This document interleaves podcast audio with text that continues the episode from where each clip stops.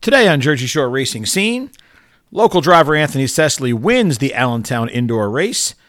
The Grosso family takes over New Egypt Speedway again. And where is the 2023 Wall Stadium schedule?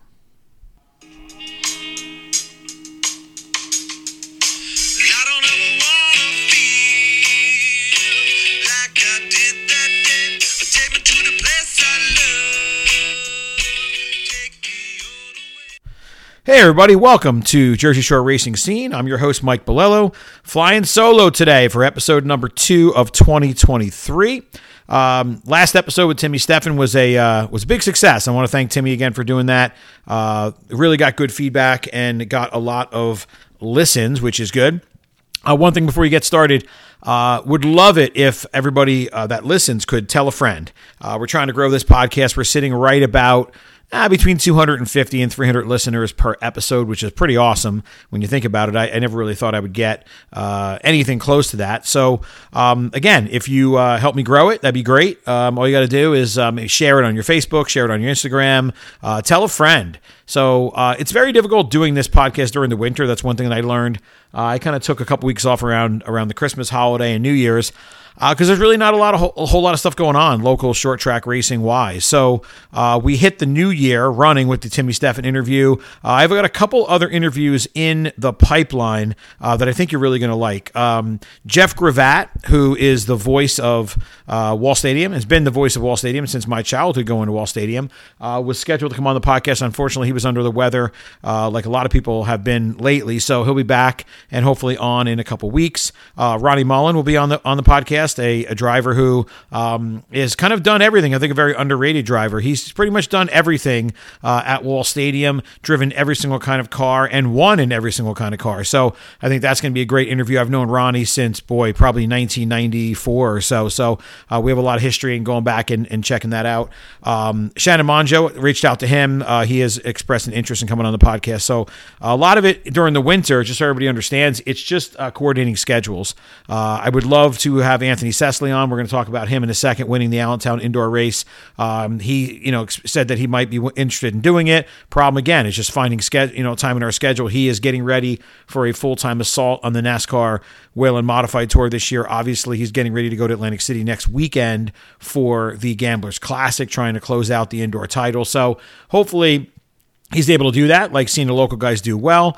And then obviously after that, uh, you know, if he's if he has some time, uh, we can hook up and we can get him on the podcast as well. So um, just looking to do some other things until we get into the regular uh, race season. Then we're going to kind of do a weekly episode, sort of recapping local short track racing, and that I think will be a little bit easier to do because obviously there's a lot of stuff to talk about. So um, I decided to do this episode uh, as we're waiting for for Jeff to be able to come on and, and waiting to record Ronnie's episode in a couple days, um, just because there's a lot of stuff going on in local short track racing. So uh, with the uh, well, but it's with the motorsports show um, going on out in Pennsylvania this weekend. That'll be uh, something where I'm sure I'll run into a lot of my uh, my racing uh, friends and family, which I like.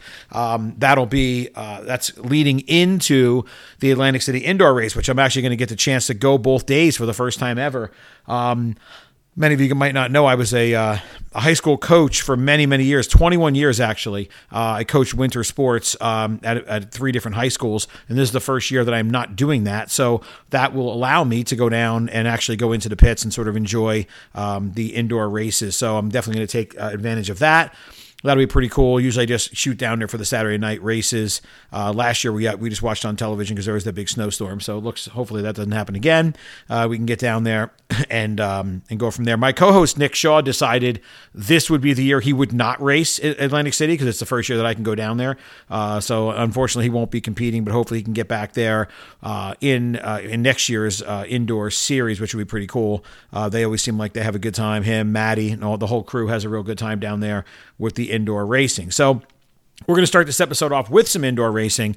Uh, excuse me, Anthony Sesely winning the Allentown uh, indoor race. And uh, one of the things that uh, I noticed, and I'm sure everybody else noticed as well, um, it, it, was really, really racy track. And I think that we're going to talk about two topics today um, one being dirt racing, and the other one being indoor racing. And I think that track prep is is really the most important thing in either one of those uh, types of racing. Uh, they had a great outside groove in uh, during Allentown, and I think that made the racing great. Uh, Anthony Sesely almost lost the race by taking the inside on one restart. He actually got past and then uh, was able to get the lead back on the next restart when uh, the person who passed him decided to take the inside inexplicably. So Anthony was able to get back past him again on the outside, and then obviously wasn't going to make that mistake again and kind of drove on to the win. But uh, I think it, it definitely bred better side by side racing, fewer cautions. Uh, it was definitely uh, entertaining, uh, you know, from there. So that was pretty cool. Good race. Congratulations to Anthony. That was a great win,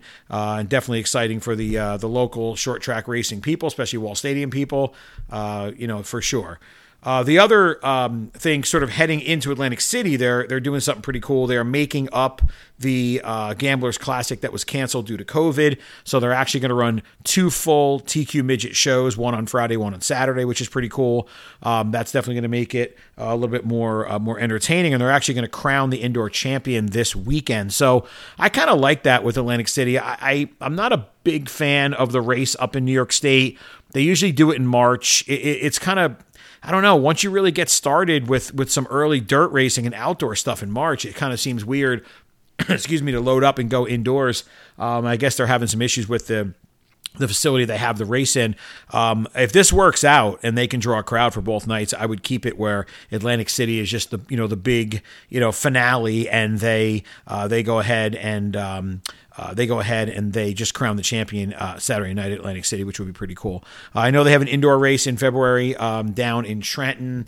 Um, I, am really, I was really wish they had the slingshots on the on the dirt. I don't really, I'm not really a big fan of the slingshot racing uh, indoors uh, on on the pavement. They're kind of not really built for that, and and they it sort of just turns into a wreck fest. I think if they had it on the dirt, in Trenton, that would be pretty cool. And I understand there's track prep issues and all that kind of stuff where they it's very difficult. They have so many cars to, to prep the track for the for the slingshots, but I think that would be kind of kind of pretty cool. So I'm just looking forward to getting down there and sort of just understanding and learning it. Uh, everybody's a lot of people are asking me why we don't take uh, Nikki's car down there and race, and I just don't know enough about it. I would have to get in there. excuse me, I'd have to get in there and uh, and really see, you know, sort of what the whole deal is down there, and then decide whether um, we're going to get in and and race. Um, he turns 16 in November, so he might be able to do it next year. And, and, if he wants to do it, we might do it. But I definitely have to get a little bit more info before I just you know just kind of dive in there and, and go take the uh, go take the plunge and do that. So um, that's your indoor uh, indoor update hopefully you can get to see everybody down there in Atlantic City and also at the Motorsports Show this weekend. They've shortened the show up. It's only Friday, Saturday this year.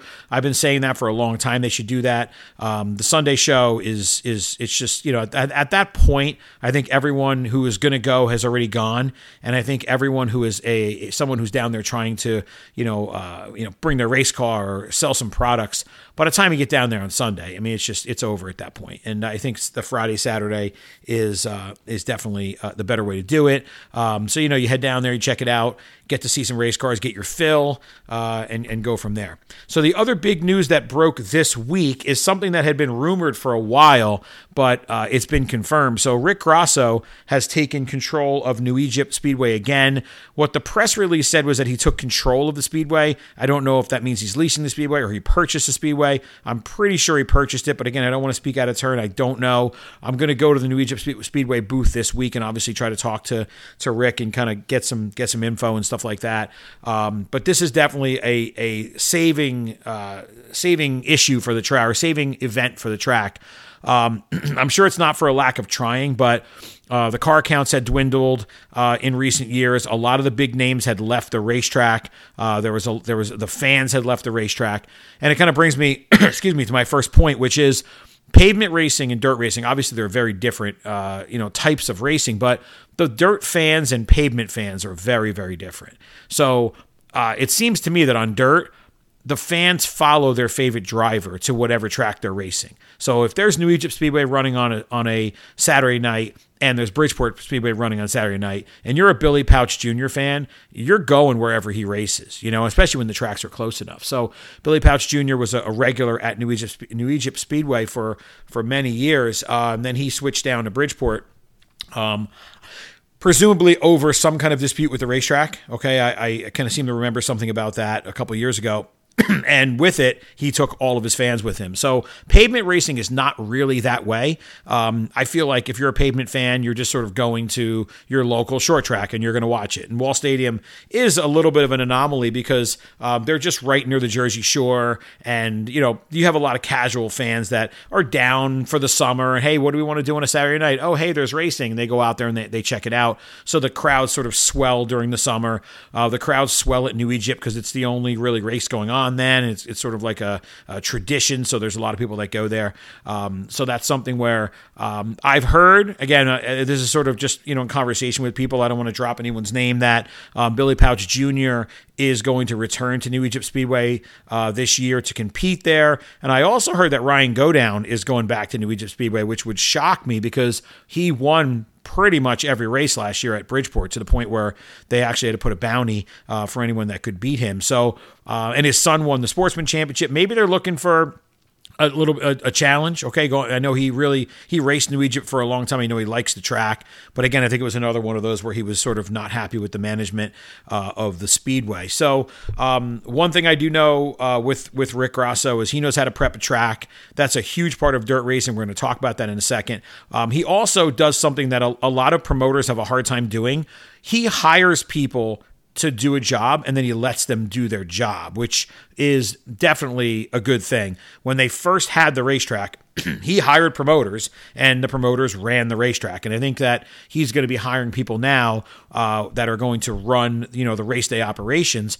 And then he's going to go race with his kids, which which is cool. You know, he's going to let it. You know, obviously his kids are going to race at the racetrack. He's going to stay back and just hire people for positions and let them run the racetrack. And that's really what you have to do. A lot of promoters, I think they tend to, um, the reason why they promote a racetrack is so that they can do it their way.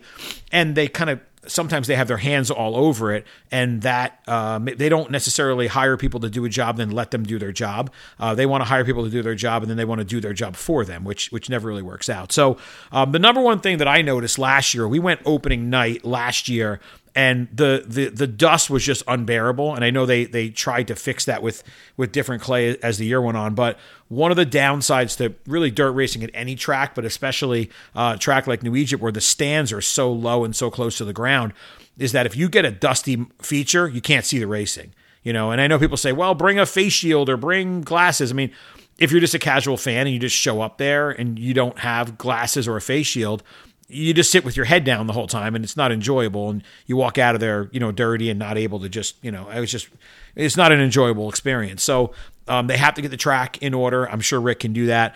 Um, the other thing, like we talked about, you got to get some of the big name drivers back. Now, Rick is fortunate because you know his sons are, are becoming big name drivers. Right, Brandon was uh, the track champion last year. Justin's an up and coming star, but he knows who he is. So, uh, just bring having those two race at your track is going to help. Uh, but you need to get some of the big name drivers because with it, they're going to bring fans. Um, a couple things you know that it's going to happen when the Grossos run the track you know the food's going to be good in the in the in the in the stands. Uh, you know that um, the track's going to be prepped the right way, uh, and and they're going to return this track to. excuse me. They're going to return this track to a track where you feel like you can go there and you can uh, get a fair shake. And we're going to talk about that and some of the rules uh, that I, I, went on the site. I was kind of curious, and I went on the rules uh, the, the, rules page, and there's a couple things on there that stuck out to me. They're really doing a couple things exactly the way that I would do it, and of course, I think that's the right way. So we'll get into that in a little bit. But one of the first things when I first heard that he was taking it over, I kind of thought to myself, hey they should switch to Friday nights. And I know that that's probably not really a popular thing or probably not anything that's ever going to happen, but I kind of asked myself, like, why would you compete against another track that's, you know, at less than an hour away. Um, you know, Bridgeport Speedway, obviously, they're getting their 20 or 25 cars. And New Egypt last year was getting, you know, 24 cars a night in modifies. They just had a lot of drivers that were, you know, sort of, you know, newer to the modified division. But um, I think that, I mean, it's hard for Bridgeport to switch. They do their small car racing on Friday night, um, and they've been very successful on Saturday night. So they're probably like, hey, we're not to, we're not to move. I, I kind of first thought that maybe a Friday night New Egypt switch might work because um, there's a lot of these dirt drivers. They do not care. They will run Friday, Saturday, and Sunday if they can. Um, and so, you know, you might get, you know, many more drivers on a Friday night. Um, and then you might draw some more fans on a Friday night. The fans will go watch racing. They'll go Friday, Saturday. I know that if New Egypt was Friday night, I'd go Friday night and then I'd go to Wall Saturday, you know, um, for sure. So, and again, if you're a dirt person, you're a dirt person, pavement person, you're like, I'm going to go to Wall Stadium until it's not there anymore. I love that place and I'm a pavement fan. I like going to watch dirt racing. My son races dirt racing, but, um, you know, for, for the casual fan, though, if there was a Friday night option, um, that might work. So, um, that's something that uh, I'm sure they're not going to do. I know this year's schedule came out already and it's all Saturday nights, a couple uh, Tuesday night uh, specials, which is a cool thing about dirt. They like to run uh, some of the midweek shows. but again, that's something that they they they might think of doing. Um, the other thing, um, I feel like they could. They're missing a big opportunity with not having an affordable factory stock type division, and that's one. Um, not that they're going to listen to me or care what I say, but one of the things that I would uh, bring up to them if I got a chance to talk to them was uh, they're running the divisions they're running are the modifieds. Obviously, uh, they're running 602 crate sportsman. They run the wingless sprints, okay, which are pretty cool. They're they're crate motor wingless sprints. That, division's kind of grown, and then they alternate four cylinders and what they call street stock. So one of the issues with the quote unquote dirt street stocks um, at Bridgeport and at New Egypt is the cars are just out of control cost wise to the point where you're just better off buying a crate sportsman car. Okay, um, the motor rules are wide open. Okay, they're running all you know weight weight jackers. They're running aftermarket upper control arms. They're running all that stuff. I kind of feel like if they went with more of like a factory stock type division, um, that might be a good division where um, obviously, not the same factory stock rules as Wall Stadium, but pretty close. Where you know you have a limited motor, um, you know you can, you can have them, you can allow them to lock the rears and just let them go race. Um, I think if you can get a, a reasonable division that's going to get somebody in in the in the car for six to seven thousand dollars um, you might get a lot of people that want to go give give dirt a try. Um, you know, you're looking at a, a street stock, which is essentially like a super stock. Um, and I, I see them up for sale, you know, they're 12, 13, 15, 18,000 dollars. Um, and that's just something that if you're going to spend 15 grand, you might as well spend 15 grand on a, on a crate sportsman, uh, where you can just buy everything and they're easy to work on and stuff like that. You know, uh, with a street stock, you know, you're not taking the body off it and cleaning it, you know, with a sportsman, you just unzoot the body and it comes off. So, um, that, that's a suggestion, something they might want to think about doing maybe down the road um, as a division because you know the support divisions are really what um, help the track survive. They bring fans, they bring drivers, uh, they take a pr- relatively small purse, and uh, that helps you obviously support paying your larger modified uh, purse. So the battle at Bridgeport's going to be interesting. Okay, I think both tracks can absolutely succeed running the same night. Um, doesn't mean I wouldn't look at running a different night if I if I was them, but um, you know, it's one of those things where I think you could absolutely, um, for sure, hundred percent. Um, have both tracks survive uh, because there's enough dirt cars out here. There's a, a ton of 602 crate cars. There's a ton of modifieds out there, um, and both of those tracks will will draw from from different states. I mean, Bridgeport's pretty much on on the Delaware line, so they're going to draw cars from Delaware, draw some cars from Pennsylvania. excuse me, obviously some cars from um, from New Jersey and New Egypt again is really not that you know bad of a drive right out uh, 195 to get out to PA or even down in Delaware. So. Um, you know, both tracks are going to draw cars. It's just an interesting who's going to draw the big name guys, and and that's really going to bring fans. And I would not be shocked if by the middle of the summer Rick Grosso has New Egypt humming again uh, and back to prominence because he's just he's just really really good promoter, smart guy. He understands dirt racing, um, and he's done it before. You know, he's done it before. The place, uh, you know, him him and his his, his family uh, resurrected New Egypt Speedway and made it one of the premier short tracks uh, in the Northeast, and I think they're going to bring it back uh, back there again. Um, last thing on New Egypt, really really smart. Um, smart move, and I wish it was something that uh, Wall Stadium would emulate. So I went on the 602 crate rulebook uh, for this reason. So my son Nick is a slingshot racer. He's 15 years old.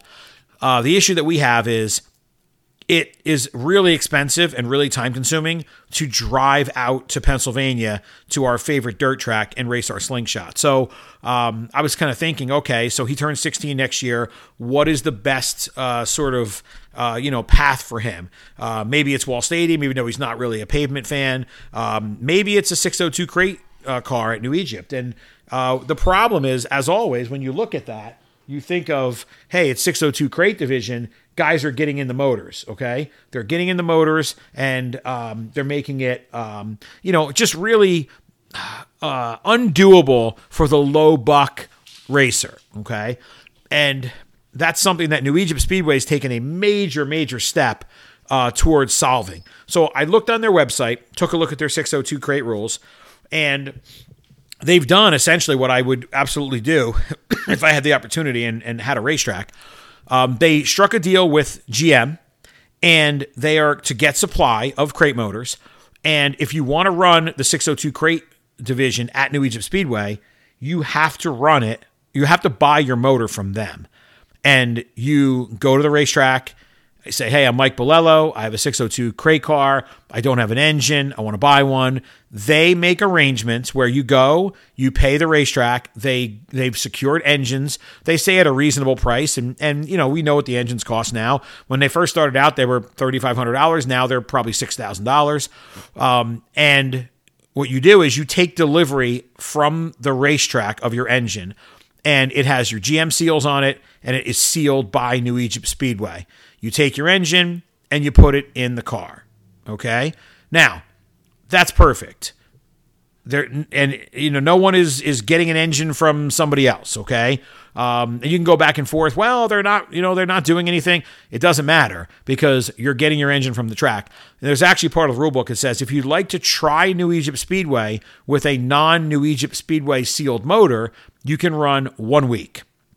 And uh, after that, it, your motor either needs to be teched and sealed by New Egypt Speedway officials, or you have to purchase a motor from the racetrack. So that makes uh, all the 602 crate uh, division drivers much more likely to say, I'm going to make New Egypt Speedway my home.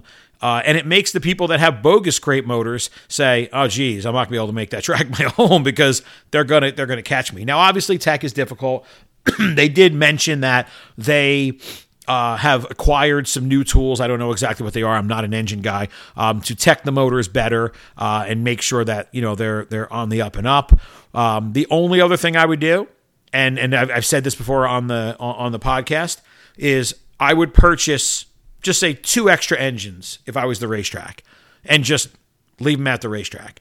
And if you think someone's motor is cheated up, you just claim their motor. Hey, we're taking your motor. We're giving you one of one of our sealed motors. And if they refuse, they're disqualified and they don't they can't come back to your track again until they give their motor up or they put one of your motors in. Um, and I know it seems like a little bit extreme, but that's the whole point of having a 602 crate division is that you have the opportunity to make it the driver and the setup and some luck and some track position determining who's going to win the race, not someone who has a bogus motor racing against a bunch of people that have a 602 crate motor. So uh, I thought that was just a really, uh, it was a really great thing. Uh, again, you know, you want to you want to hop up a, a, sportsman motor and spend you know fifteen thousand dollars on it. Go buy a modified. You know, uh, the cars are exactly the same. Go go buy a modified motor. Um, and that is the big issue at Wall Stadium with their crate division. Um, they don't get a lot of cars. And some people will say, well, they crash all the time. Well, every division crashes all the time at Wall Stadium. Um, the main reason is that you do have some people out there, excuse me, with 10, 12, $14,000 in their crate engine.